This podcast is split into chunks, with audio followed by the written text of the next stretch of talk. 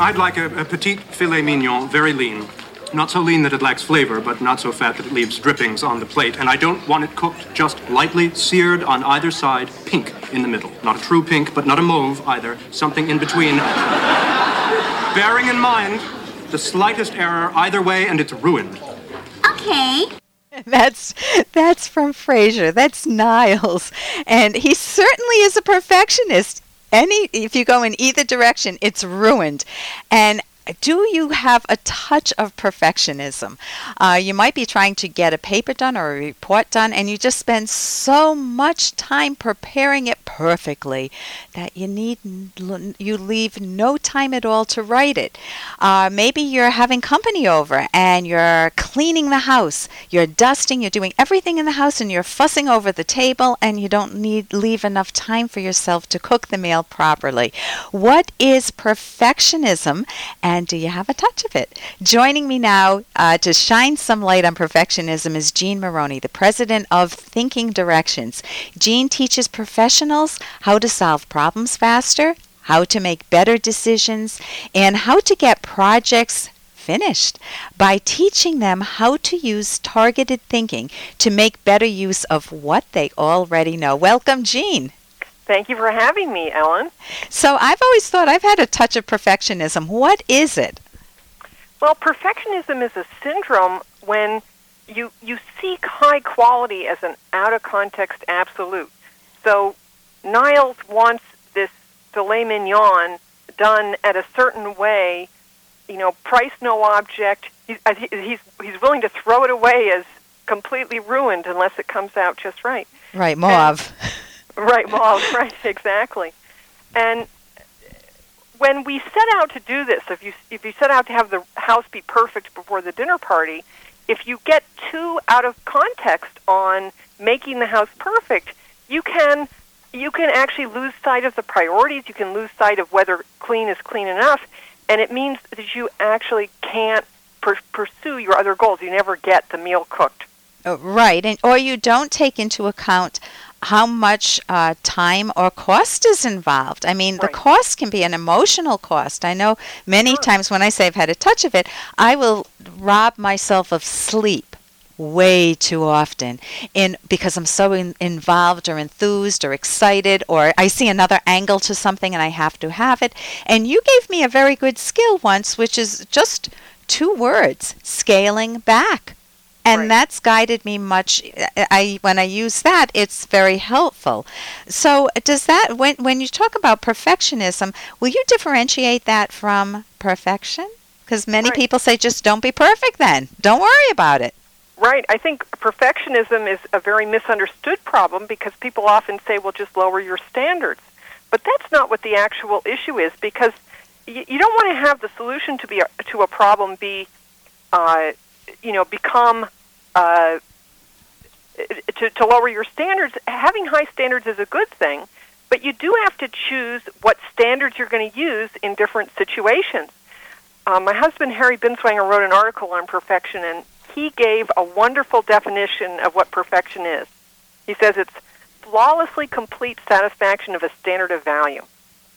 You got that? It's flawlessly complete satisfaction of some standard of value. So, for example, a clean house for a party might be that the floors are vacuumed, the bathrooms have been touched up, and there and the rooms have been dusted. And you have now, toilet paper. and there's toilet paper in the bathroom, right. and that would be the standard that you would set. If those things are done, the house is perfect qua cleanliness. Now, yeah. you know, there might be for spring cleaning, you'd have a higher standard, and it might include vacuuming the drapes and maybe dusting the ceiling. Right. But that's not the standard that you would set for a dinner party. And it's important to have the idea that you set a standard, and then when you meet it, you're perfect. Mm. And that objectivity about how high you need to go to be perfect really gives makes it a reward and a benefit to have standards instead of a whip and a curse to have standards. Right, and I think it wasn't it Ayn Rand who said that perfect is the best of what's reasonably possible or what's possible. Well, I don't know if she said that. I'm not familiar with that particular quote. I think it's important not to put possible in there because it is possible to make the house cleaner. Oh, that is the, true. The dinner, right, right. Instead, Reasonable. what you need you need an objective standard of what is really a proper standard for this, and you set that standard, and then you meet that, and you set that objectively, and you can change that. For example, if it's a last minute dinner party, it may be that only the bathrooms get a quick check. Right. Right. Right. That's a Um, very good example. Well, it's your example. Thank you for providing. Oh, well, you're you're elaborating. Uh, Right. So, what what thinking skills do any of us need to overcome perfectionism? Well, I think there are two kinds of skills that you need. One of them is on the cognitive side. You need to be able to think about uh, think about quality in terms of standards that you set, and if you really want something to be high quality, think in terms of having a version that you improve. You know, a lot of times people treat, for example, in writing an essay, that was the other thing that you had it's like the first thing that comes out has to be perfect.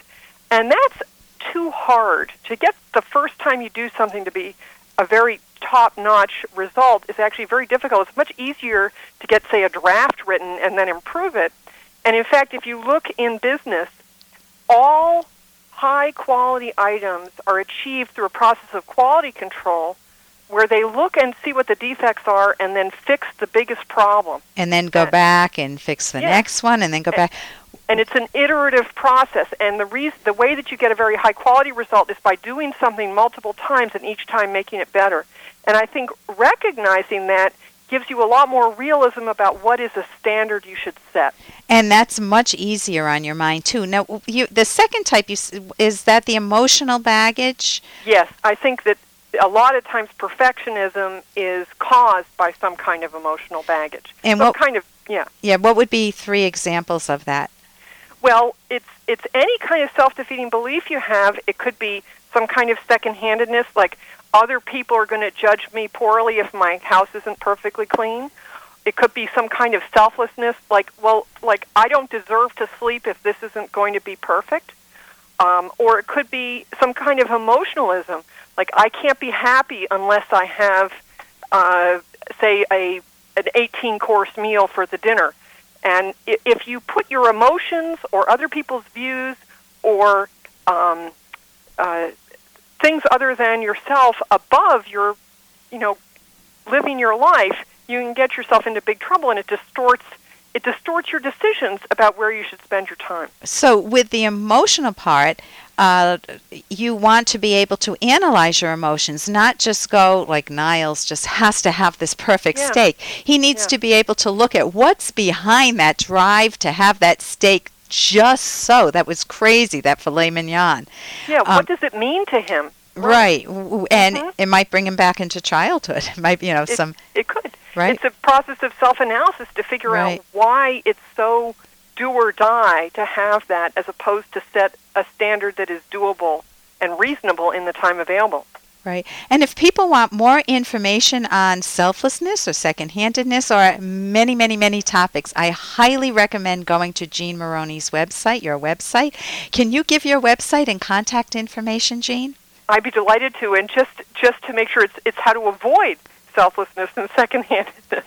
And the site is thinkingdirections.com, and you can email me at jm at thinkingdirections.com. I have a free email newsletter. You'd be welcome to sign up, and I have uh, some articles and things there that may be of some use to you. Highly, highly recommended. Thank you so much for joining us today, Jean.